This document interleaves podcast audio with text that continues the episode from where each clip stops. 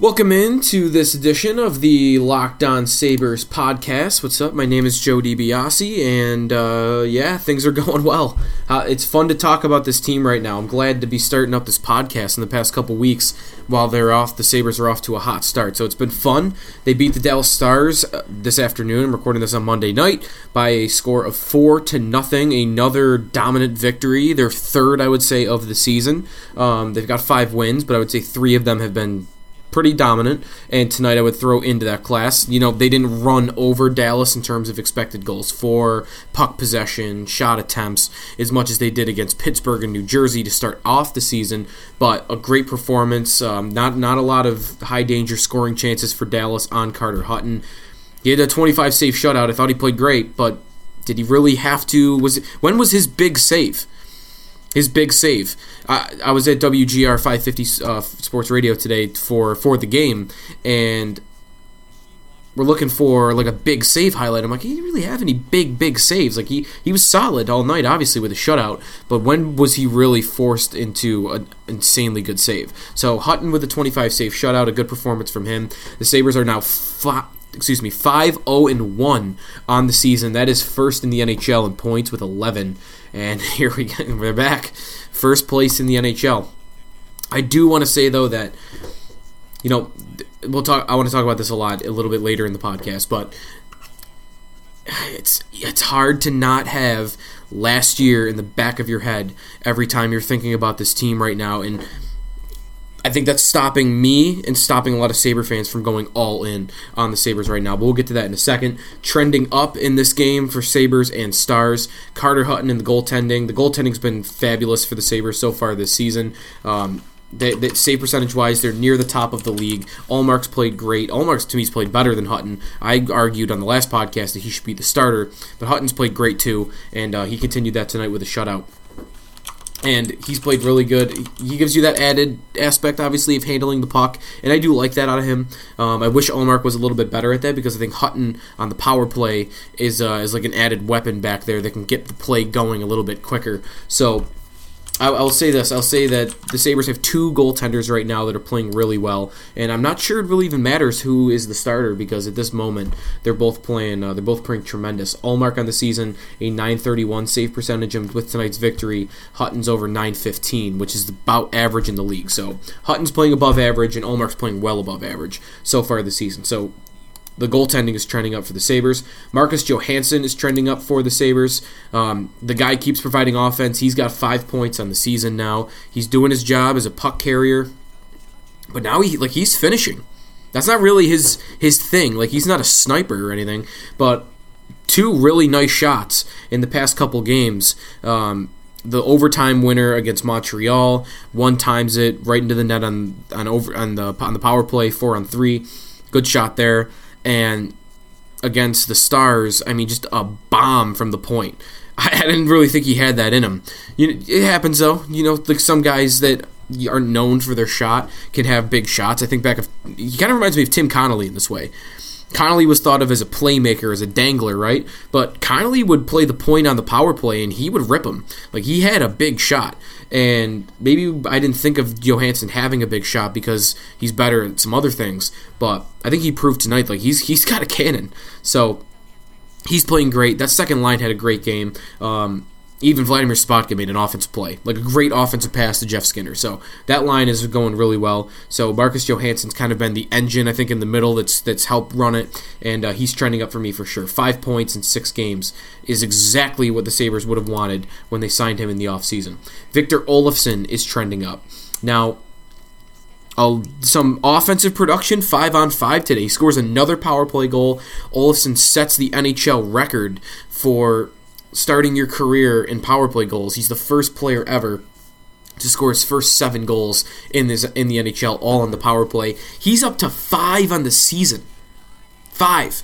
Five goals in six games. This guy's on a ridiculous pace. I remember when I did the Sabres over unders before the season started, I said I set Olofsson's number at 18 and a half goals. He is going to blow by that for sure if he keeps up this pace.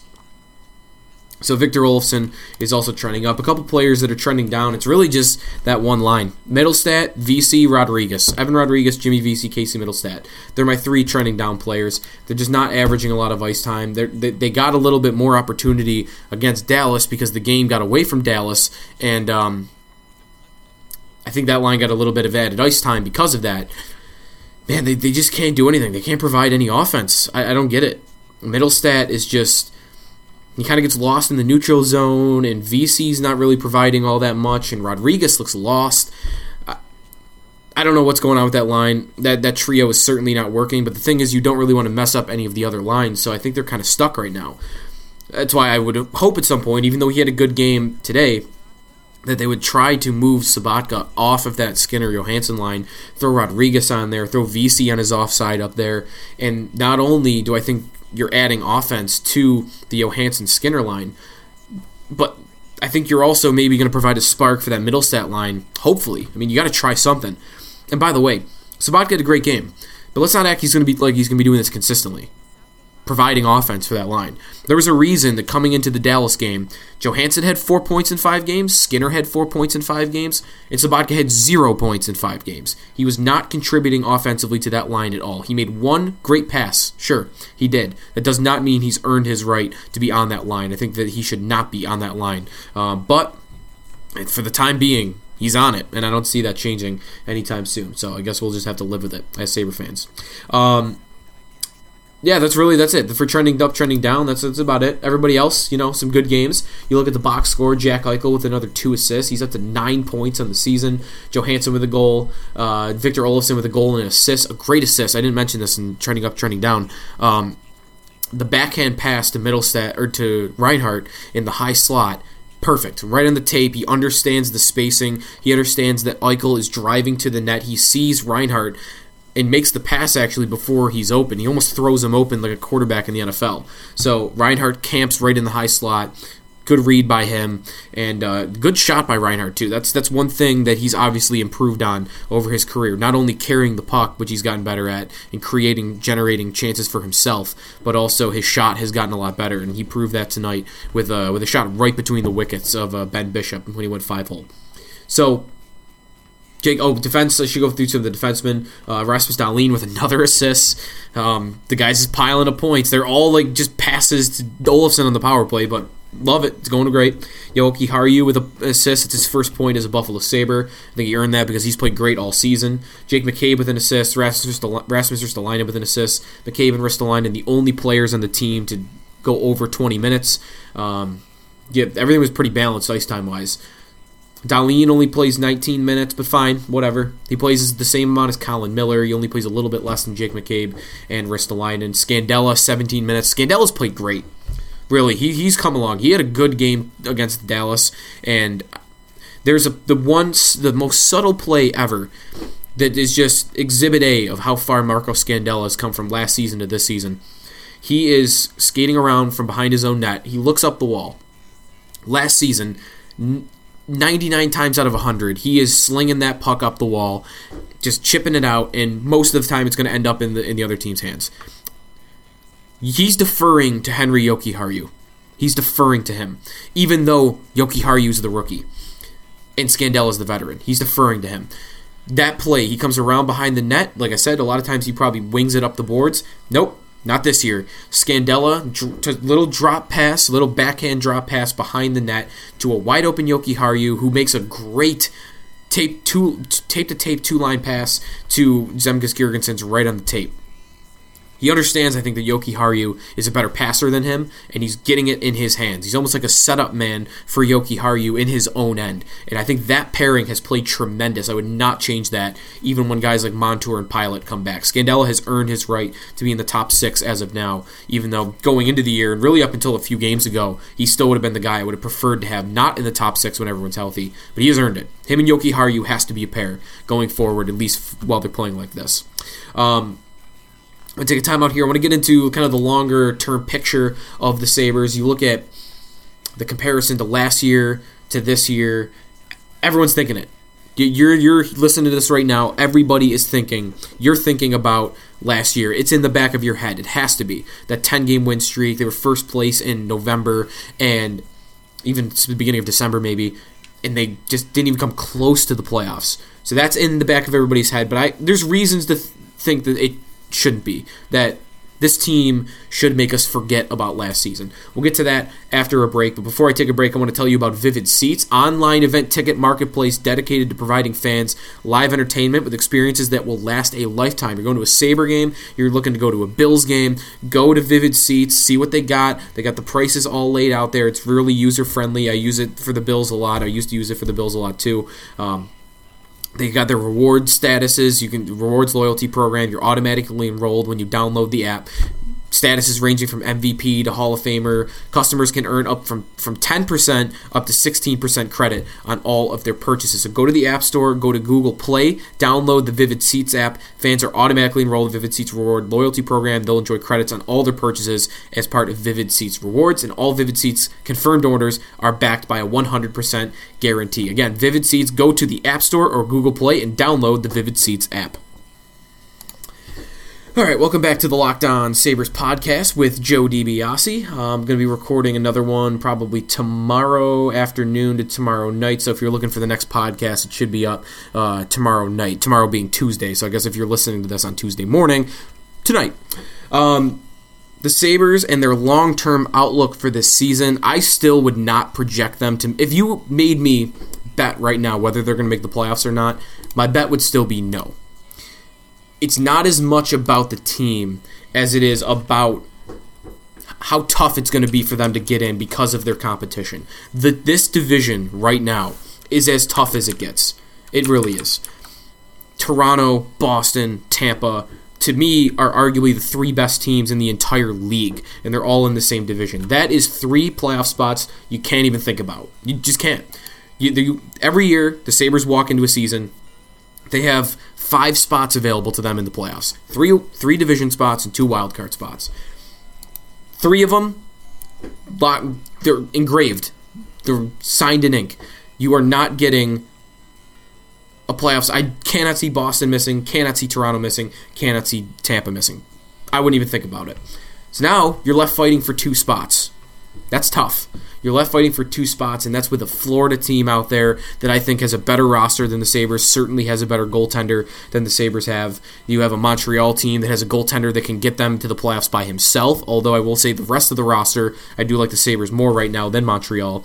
Um, Philly looks good to start the season. You've got the Islanders from last year there's not a ton of teams competing with you in the wild card, but it makes it so much tougher when you've only got two spots. The one thing going well for the Sabres right now, I think, is that New Jersey looks like trash. I mean, they're 0 4 and 2.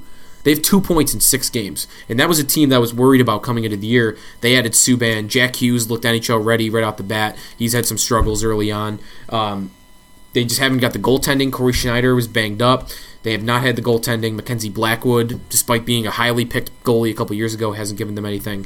And then, you know, you've got Ottawa, who's not a threat. Columbus hasn't looked that good this year. The Rangers have looked okay. They might be an interesting one. I wonder if they'll be competing for a playoff spot. They weren't last year. And then you've got the other teams that I mentioned. So, Detroit. Detroit has six points in five games, but I don't think they're going to keep that up.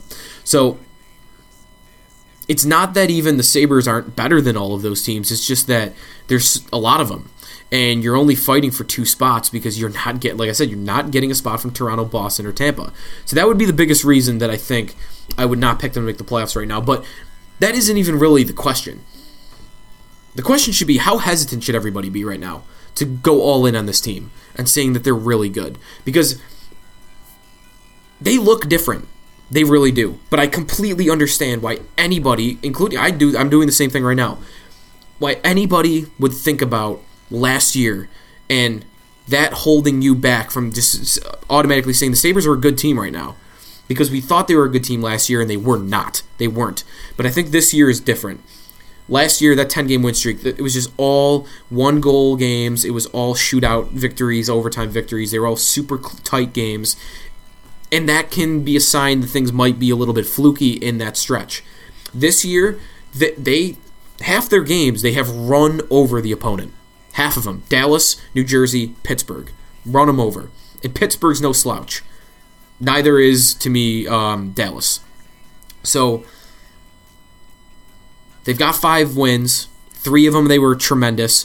The other two, I thought they were playing better hockey teams. Um, mostly because of the goaltending affecting that. But with the Sabres goaltending, if you see it, if the Sabres goaltending is playing up to snuff with the Carey Prices and the Bobrovskis of the world, which I can't, I wouldn't bank on that happening all season, but when it is happening, this team can beat those teams.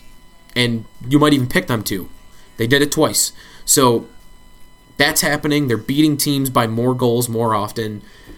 The blue line is different. It really is. Stylistically, they are different. The coaching staff, Ralph Krueger has them playing different, so they have a different style of play. It is faster. It is more pressure. They are more. Um, they have an actual system in their own end instead of just Housley saying, "Yeah, just figure it out." They didn't really look like they had a plan in their own end. Now it looks like every time they have the puck, they know what they're supposed to do to get it out and get it out cleanly. Krueger has them doing that, and again, like I said, they're playing fast. They're playing skilled, and the blue line and its improvement, I think, is a big difference. Montour is not even here yet. He's gonna he's gonna inflate this, or he's gonna he's gonna amplify this. But Jokiharju's ability to pass the puck, Miller's ability to pass the puck, once Pilut comes back, his ability to pass the puck, and Dahlin, of course, his ability to pass the puck. Everything moves smoother. Think back to the tank teams and then the teams that Murray built, Tim Murray built right after they tanked. Those teams were slow and they were slow skating, but they looked even slower than they were because their defensemen, like Franson and like Gorges and like Andre Benoit, I don't know who was playing here, Ristolainen, of course, those guys were not great at making tape to tape passes. So every time a forward was having a pass made to him, a lot of times it was in his skates or it was behind him. When that happens, you have to stop and you lose all of your speed, you lose all of your momentum. So not only are the Sabres a faster team than they used to be, but they look faster and they play faster just on that one skill that they have that they didn't used to have, which is just making easy breakout passes out of your own end.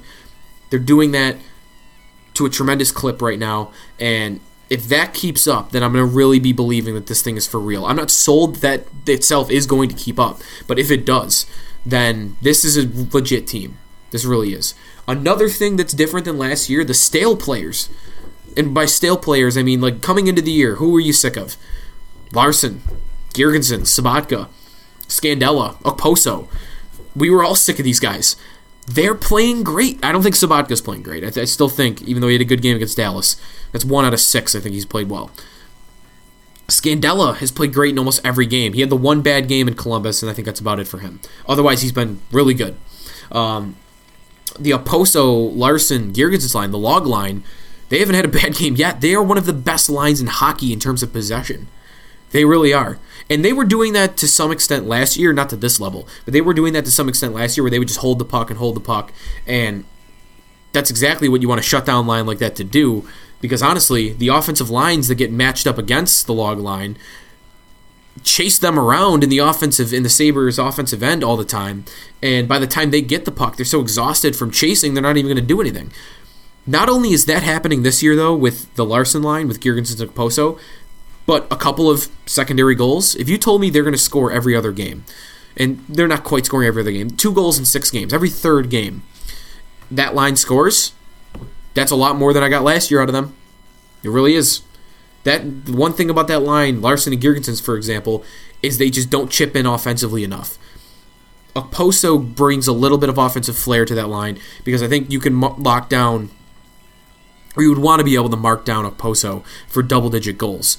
And on a third, fourth line like that, that's exactly what you want. If you can get Girgensons and Larsson also close to double digit goals, then I think you're really talking about one of the better bottom six lines in hockey. Now, can they keep that up more than six games? That's obviously the biggest question. I think if all the things that are going right right now, the one thing that you're most I think you might most expect to turn the other direction would be the way that Larsson line is playing.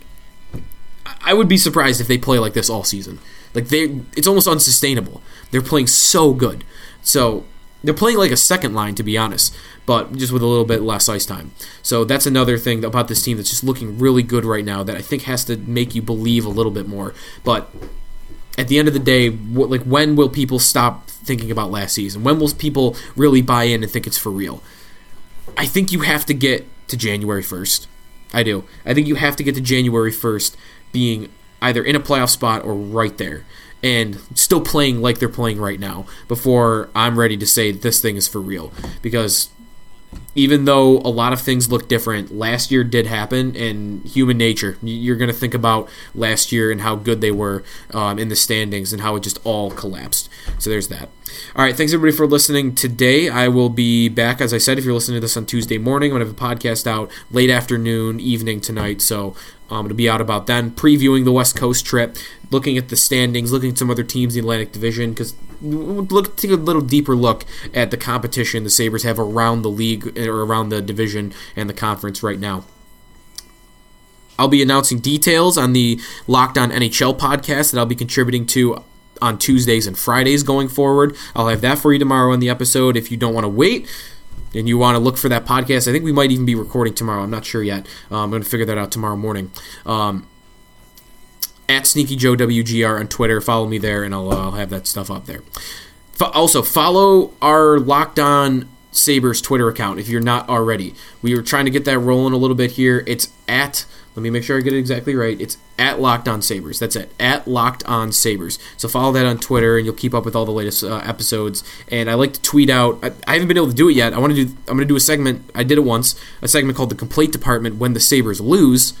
Hasn't really happened. I, I prefer I never have to do the complaint department. But um, if the Sabres do end up losing any games going forward here, then you'll be able to uh, tweet your complaints and you'll get them on the podcast here at Locked On Sabres. And uh, you can tweet any thoughts you want there that you might want me to read for you on the podcast. So let me know. All right, I'll talk to you tomorrow. This has been Joe DiBiase and the Locked On Podcast, part of the Locked On Podcast Network.